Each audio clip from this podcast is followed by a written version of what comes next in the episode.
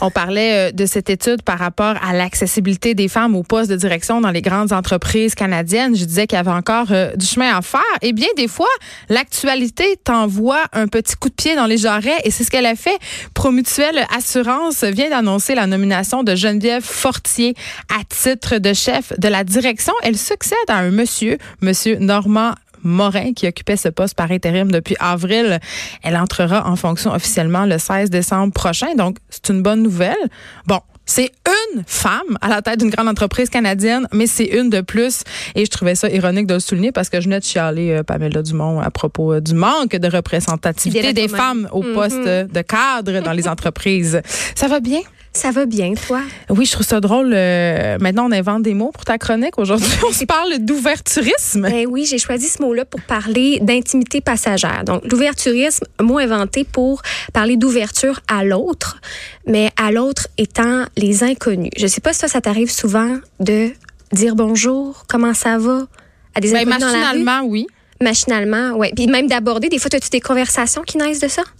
Des fois, mais encore faut-il que ça me tente d'entendre la réponse. Si c'est pas machinal, tu sais. Mais oui, des fois, ça m'arrive. Euh, euh, avec euh, des personnes qui travaillent dans des commerces de proximité chez nous. On vient qu'on les connaît. Donc, dans ce temps-là, oui, ça m'arrive d'avoir des discussions. Pour développer une espèce de sens de la communauté, ça. Moi, je me suis rendu compte que je le fais tout le temps. Davantage quand je suis en vacances, là, comme cet été. Parce que tu as le temps. Parce que j'ai le temps. Puis, ce que j'adore aussi, c'est que les personnes, les personnes euh, plus aînés, plus âgés, je trouve qu'ils le font plus, puis nous ouvrent à cette connexion-là, à cette sensibilité à l'autre. Mm. Et moi, je me rends compte que j'adore ça. C'est des rapports qui sont toujours improvisés.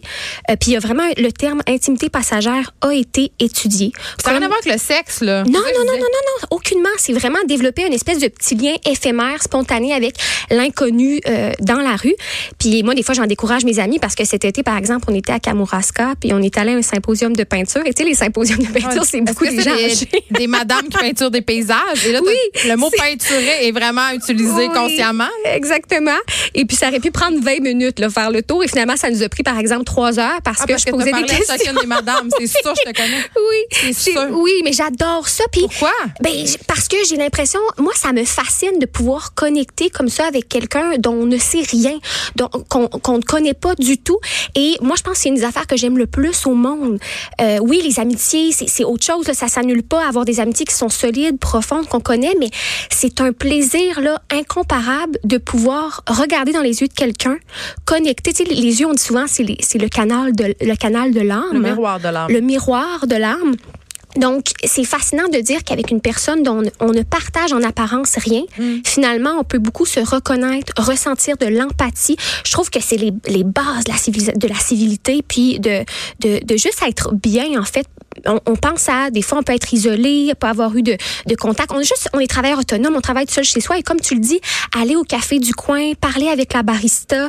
Hier, je On dit qu'on les connaît carrément. On, dit qu'on les connaît, puis mhm. pourtant c'est des c'est des micros instants. Comme hier, je suis allée chercher un café euh, café Sao et puis là je rencontre une amie. Bon, ça c'était pas une inconnue.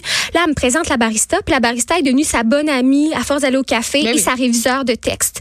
Je, trouve ça magnifique. Moi, je connais bien maintenant l'entrepreneur du coin, une jeune fille de mon âge qui est partie à un café, là, elle me parle de son mariage, puis tout.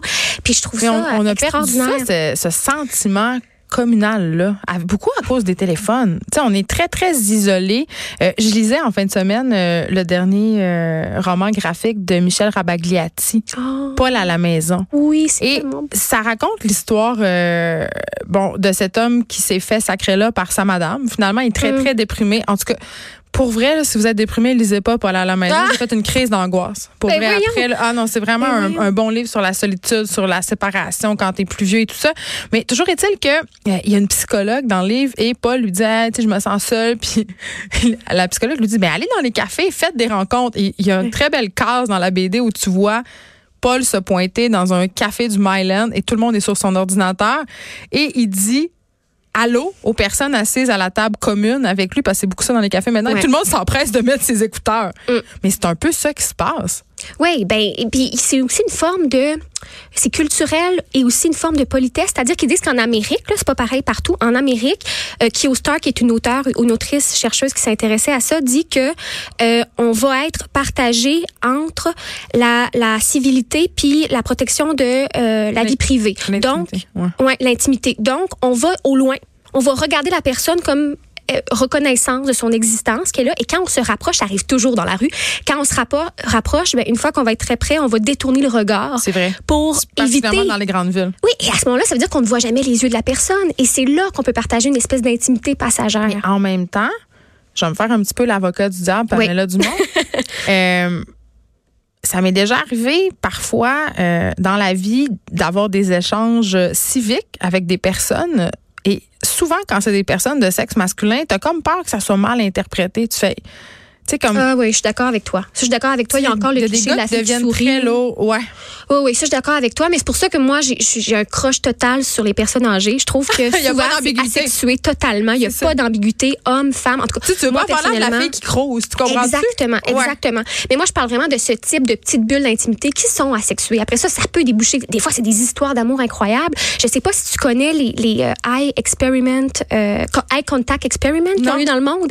C'est des événements spontanés, un peu comme des happenings où on se donne un rendez-vous dans des grands centres urbains. Ça pourrait être Montréal, je crois que ce n'est jamais arrivé à Montréal, à New York, euh, donc des grandes villes, et les gens savent que c'est sur telle place publique, ils s'y rendent, et souvent il y a déjà des gens assis ou debout, et on se met face à un inconnu, et on le regarde dans les yeux pendant quelques minutes. Tellement gênant, je mourrais.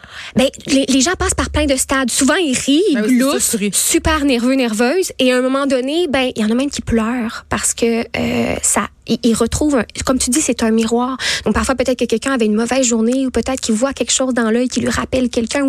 Ça devient très très sensible et c'est sans un mot. Donc il ne prononce pas un mot. Tu vois, on avait fait cet exercice-là avec les actrices de ma pièce, la déesse des mouches à feu, oh, et on a passé un an avec ces jeunes filles-là qui étaient âgées de 13 à 17 ans, qui n'étaient pas des actrices professionnelles, mm. et on avait développé quand même un bon lien d'intimité avec elles. C'est tant qu'elles nous racontaient quand même des anecdotes assez intimes euh, sur leur vie et entre elles, elles était très proche. Euh, tu sais, il y avait vraiment une grande proximité. à un moment donné, Alex Dufresne, la metteuse en scène qui est collaboratrice ici à l'émission, demande euh, aux actrices de se, de se mettre par deux et de faire l'exercice suivant, c'est-à-dire de se regarder dans les yeux une minute. Malaise. Elles n'étaient pas capables. Mm. Elles n'ont. Ces filles-là qui, qui, qui étaient sans aucune limite sans aucune barrière. Tu sais, on est dans une société où on n'a plus vraiment tant que ça de tabou. On en a, mais on parle quand même de tout. Tu sais, on n'est pas barré. Mais la vraie intimité, là, c'est très, très, très, très, très épeurant encore. On a de la misère à vivre ça encore plus avec des inconnus. Oui, puis ça nous, c'est comme ça nous mettait tout nu finalement. Ben de se regarder les yeux dans les yeux. On peut pas prendre des béquilles, changer de sujet, on peut pas dégager quelque chose.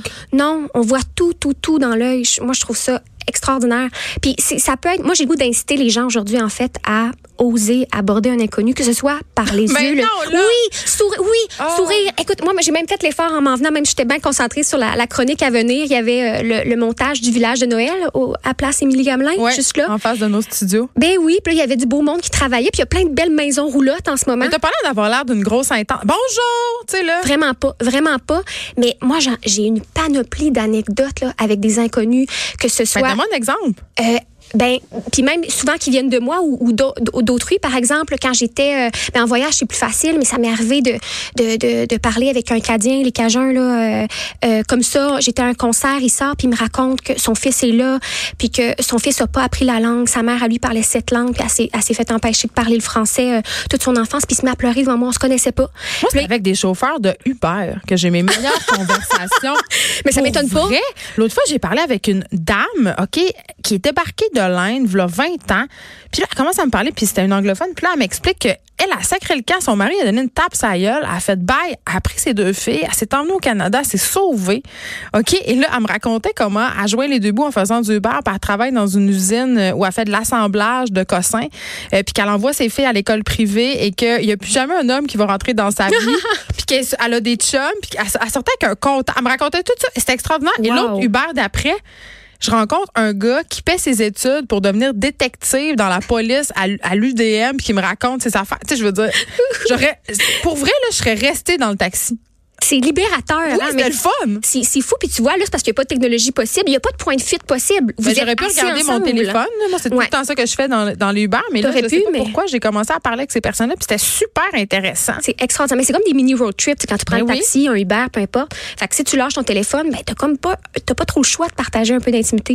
Et hier, j'ai lancé un appel Facebook sur ma page. Je sais Ah, pas si tu as vu. Plein de monde ont répondu. Non, mais j'ai juste demandé. Mais plein de monde avait, ils ont pris le temps d'écrire des méchants gros paragraphes sur la dernière fois qu'ils ont abordé quelqu'un dans un ascenseur, une fois à l'hôpital, puis ils se sont rendus compte qu'ils vivaient euh, deux choses semblables. Par exemple, Mélanie, pour pas nommer son nom de famille, euh, avait rencontré quand son conjoint a été euh, brûlé euh, à l'hôpital, mais elle a rencontré une femme qui a vécu la même chose, puis ils se sont mis à parler, puis ils sont restés amis par la suite. Euh, des fois, c'est tout simple, c'est j'ai- moi, j'avais le goût d'inciter les gens. Je sais que tu trouves ça un peu quétaine, mais Complimenter. À l'approche de Noël, je trouve ça quand même beau. Patricia Ouais. Desorcy sur ta page dit Je le fais toujours. J'adore aborder les inconnus. J'essaie de deviner par où ils sont passés, s'ils sont amoureux, s'ils sont déjà pensés au suicide, c'est quoi leur complexe caché, s'ils sont infidèles.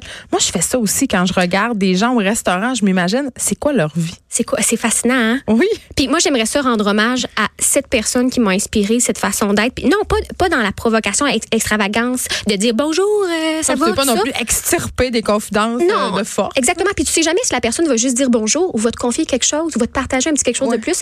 Et moi, mon père, là, c'est mon héros de ça. Avant, quand j'étais petite, j'avais honte. là. Mais mon père, dès qu'il débarque quelque- part, là, dit Salut mon ami, hey mon ami. Mais c'est pas son Non, non, ami. c'est le genre de gars qui dit Hey, capitaine, Ouais, genre, mais, en boss. mais donc tu imagines la honte que j'avais quand j'étais adolescente parce que j'étais Ben, tout le temps encore c'est pas ton ami. Ouais, Ben, pas ton ami. Aujourd'hui, je trouve ça vraiment charmant parce qu'il casse tout de suite la distance avec la personne. Souvent, ça arrive, exemple, à la station d'essence. Je sais que ça arrive quasiment plus que les gens. euh, Il y a des hommes et des femmes qui nous aident à mettre notre essence dans la tank, là. Mais dans le réservoir, Hey, il en que- reste encore. Il en reste encore, mais pas beaucoup. Mais je le voyais beaucoup dans ce genre d'échange-là et je trouve ça. Moi, je pense que ça m'a enlevé une certaine peur de l'autre parce que, veux, veux pas, on est éduqué depuis tout petit à, Ça, à je se dire. disais, oui, la peur de l'étranger. Exact, les étrangers, c'est dangereux. C'est comme un- un- une équation qui est très facile pour protéger les enfants quand ils sont jeunes, mais ça nous reste quand on grandit. Puis ça nous fait, ça fait qu'on oublie d'écouter puis de développer notre intuition. Comme quel genre de personne c'est devant moi? C'est quoi sa vie? Comme tu dis, t'aimes ça faire ça au restaurant, en lieu public? C'est couples. fascinant. Les couples. Ouais, hein? Moi, je regarde les couples puis je me dis, bon, eux autres. ça fait combien de temps? Ça fait combien de temps? Là, elle est fâchée. Lui est parti aux toilettes. Oh, il reste longtemps. Il texte quelqu'un d'autre. Tu sais, moi, j'imagine. Mais moi, je suis une auteure. hein, fait que, Ben oui, fait que tu t'inspires pour tes personnages. oui, puis, euh, euh, le Steven Spielberg dans ma tête, il est très très, il part vite le scénario là, grandiloquent la plupart du temps. Mais mais c'est vrai quand même, euh, je trouvais ton sujet intéressant à l'approche des fêtes, un peu Oui. euh, d'essayer de s'ouvrir aux autres, d'être ouvert à ce qu'ils sont, d'échanger. Puis souvent, ça fait réfléchir, ça nous fait nous poser des questions. Puis c'est le fun. Moi moi c'est je suis la madame l'autre qui parle au, ca- au caissier au caissière de l'épicerie. puis ça nous sort de notre tête. Pendant que les autres font la file, je parle avec. Oh, t'es cute, mais t'es cute. Puis c'est des petits plaisirs qui sont improvisés. C'est que souvent, on a le cours de notre journée. Tu sais, je m'en vais au travail, au boulot, je m'en vais à l'épicerie, je rentre chez nous, je fais à manger. Puis sur notre route, on oublie la vie qui se passe autour. Je suis pas comme toi, je, je parlerai pas aux petites madames du concours de peinture. Là. Je suis pas rendue Ouais, là. mais ça, c'est un choix, là. C'est correct, là. T'as pas besoin de prendre trois ans pour faire ça. Mais en tout cas, moi, ça m'apporte beaucoup dans ma vie. Fait que j'avais le goût de partager ça aujourd'hui. Pamela Dumont. Merci. ça, ça met, euh, pour, pour sonner comme un livre de pasteur, ça met de la joie dans mon cœur Oui. que cette chronique sur l'ouverturisme. On lance le défi aux auditeurs. Ouvrez-vous. Ayez une conversation complètement anodine avec quelqu'un d'anodin que vous ne connaissez pas et gérez votre malaise. Gérez votre malaise parce que ça peut en créer. Merci. Vraiment, merci à vous autres.